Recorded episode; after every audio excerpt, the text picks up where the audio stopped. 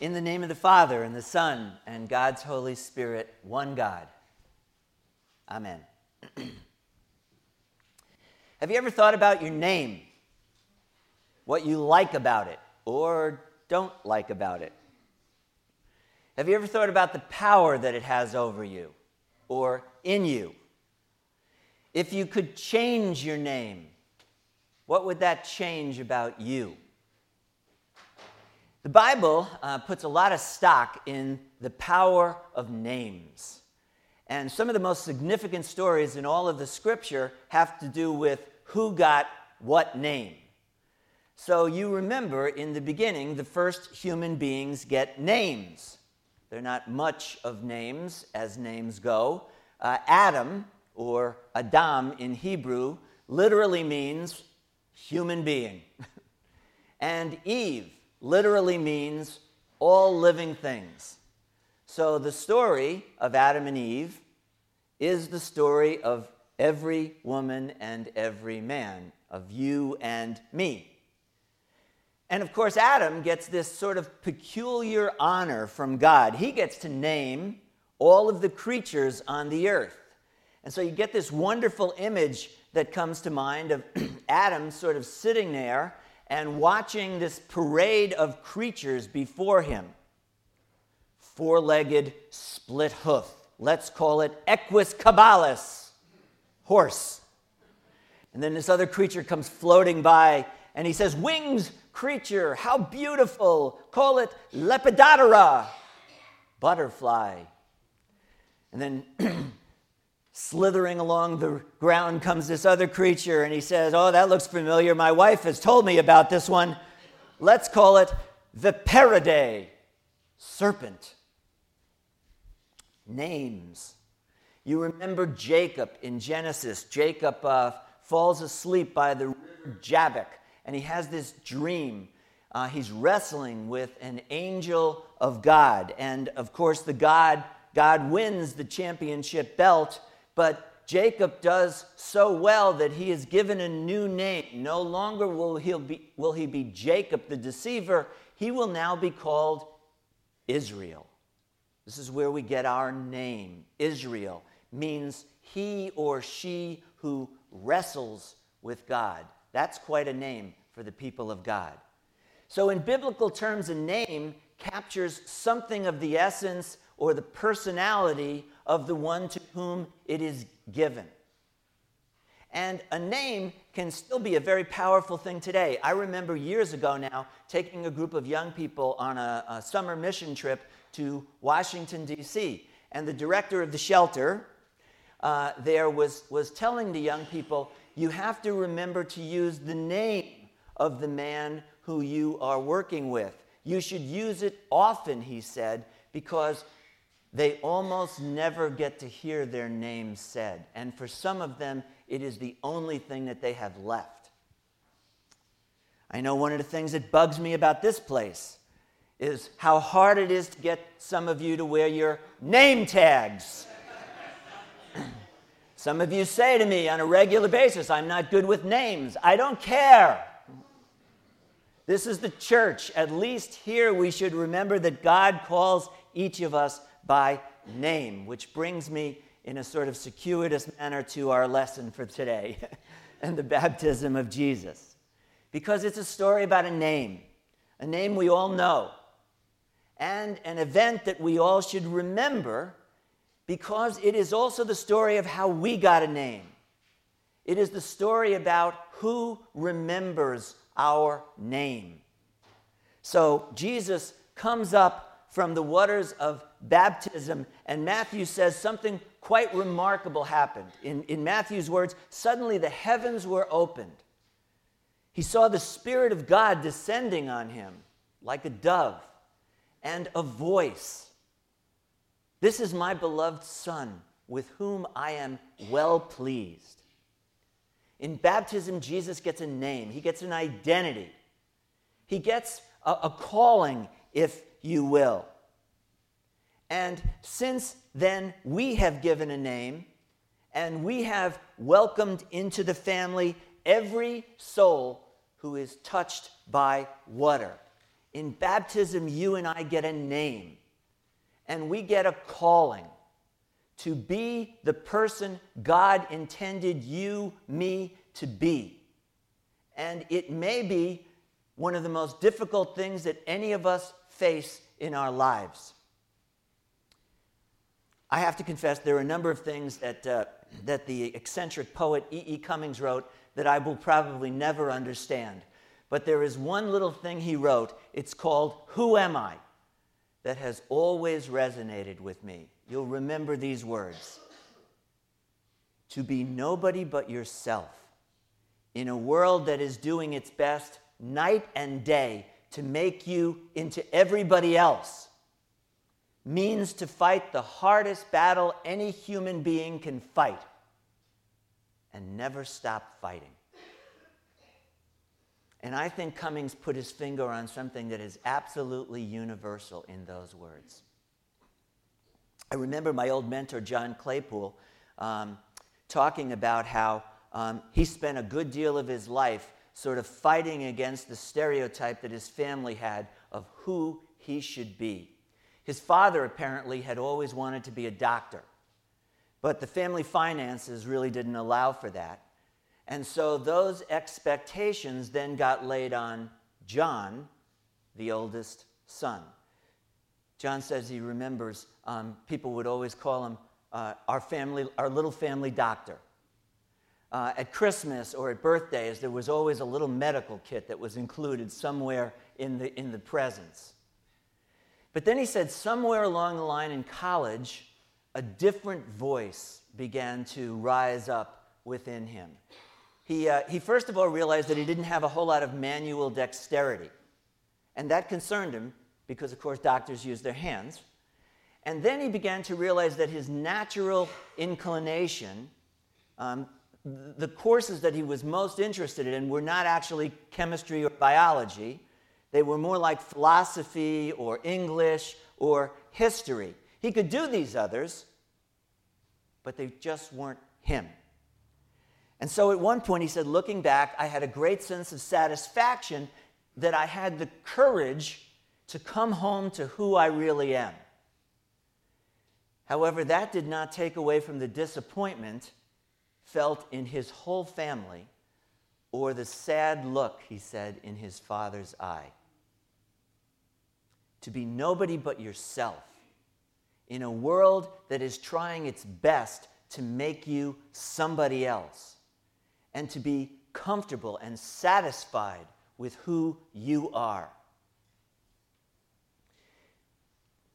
Back in seminary, I remember a little book that really impressed me. It was called A Diary of Private Prayer. It was by a, a guy by the name, a Scottish guy by the name of John Baillie. And um, John was a good theologian um, in his own right. Um, but apparently, he had always been overshadowed by his younger brother, D.M. Baillie. So, in academic circles, DM always got the recognition. Uh, when a new principal was selected at a college in Edinburgh, DM, not John. And knowing that helped me to understand one of the little prayers in this wonderful little book. John wrote, O Lord, help me to accept the fact that you have called me to a small work and my brother to a great work. Let me be content with the place prepared for me from the foundations of the earth. To remember your baptism, which is what we are doing today, is to recall, first of all, that God has called you to be all that you can and to be satisfied with what God has called you to be. You are my beloved daughter, son, with whom I am well pleased. So in baptism, we remember who we are. We also remember whose we are. so in the baptism liturgy that we use quite regularly around here are these words by baptism, God puts his sign upon you to show that you belong to him. Those are powerful words, which, for example, remind every parent that this is not just my child. In baptism, parents make promises, as do we as a congregation, to help nurture that child as they grow up. But there is also an acknowledgement in baptism that there is so much that we cannot do, that only God can do. So there is only so much self esteem that we can impart. There is only so much wisdom that we can share. There is only so much um, safety that we can provide. And no matter how earnestly we desire things for our little one, that God will do in their lives what God will do. So, ironically, in baptism, while there is this welcoming and this holding close, there is also something of a letting go of our loved ones to the one who loves them even more than we do, the one who loves each of us in that way. Back in um, 1976, America's bicentennial year, uh, one very creative writer came up with an intriguing idea. Our nation is 200 years old, he thought. I bet I can find someone who is alive today who is old enough that when they were a child, they remember someone who was then old enough to have been alive at the founding of our nation. In other words, a living link to the beginning of our country. And sure enough, he found such a person. He was a Kentucky farmer by the name of Burnham Ledford.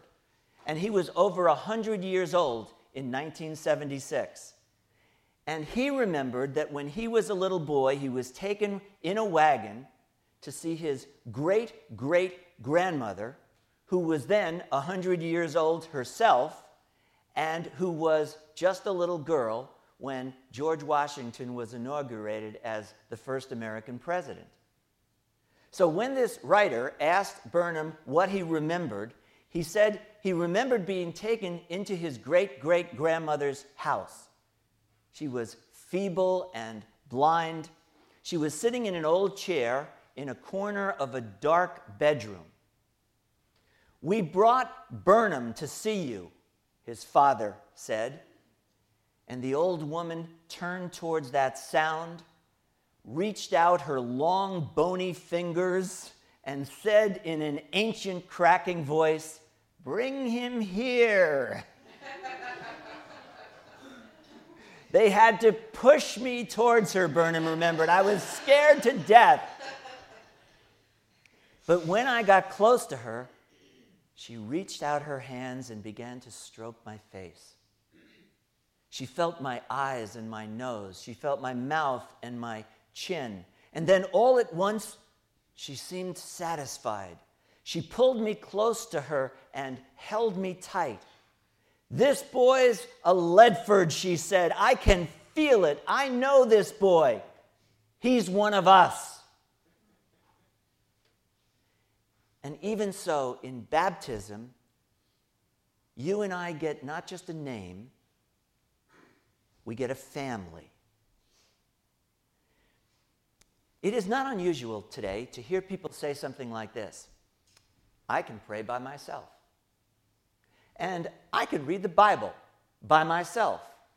I don't need all those other people. I don't need the church. To which I frequently respond, and by the way, will you read that Bible by yourself?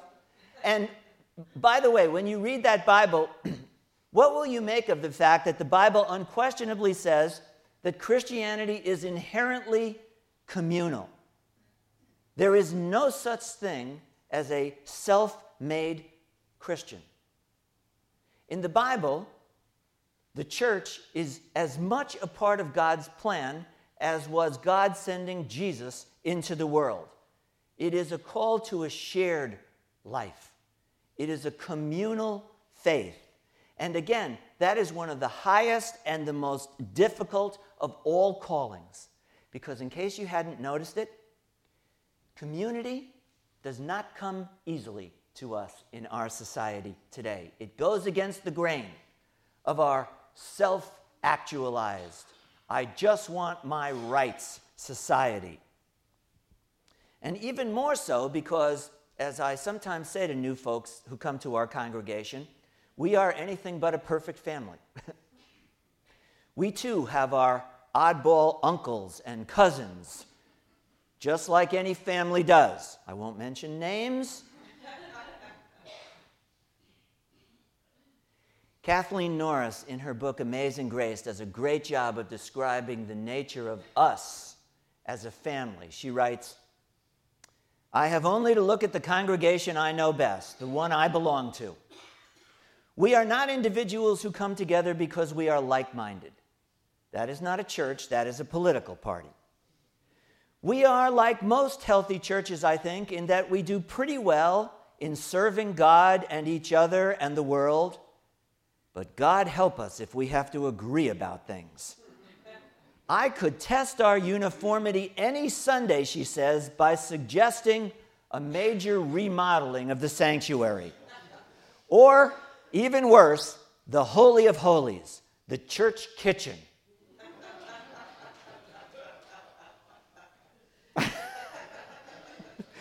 But, she concludes, I value my life too much.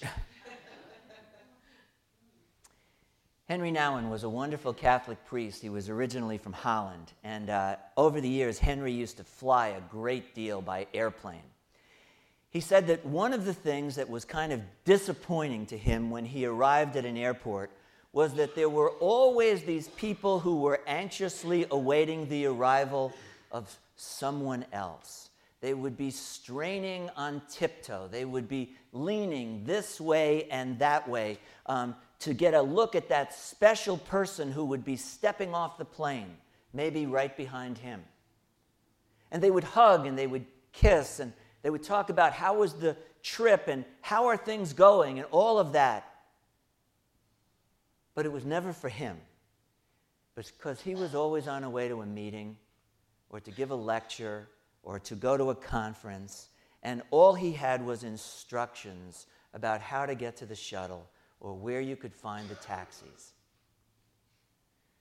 So Henry said that his idea of heaven would be that when he arrived, God would be waiting for him, straining on tiptoe and leaning this way and that to see him stepping off the plane.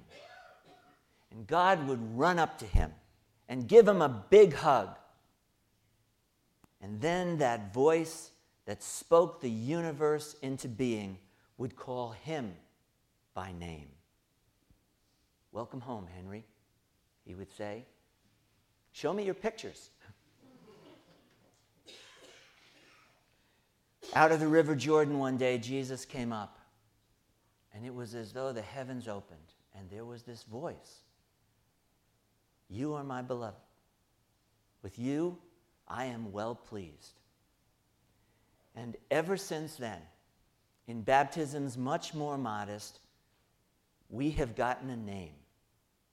And we have entered into a family and celebrated the love of one who one day will be watching for us, standing on tiptoe, leaning this way and that. And won't it be something? Won't it be? to feel those arms around you and to hear in that voice the name that is your own.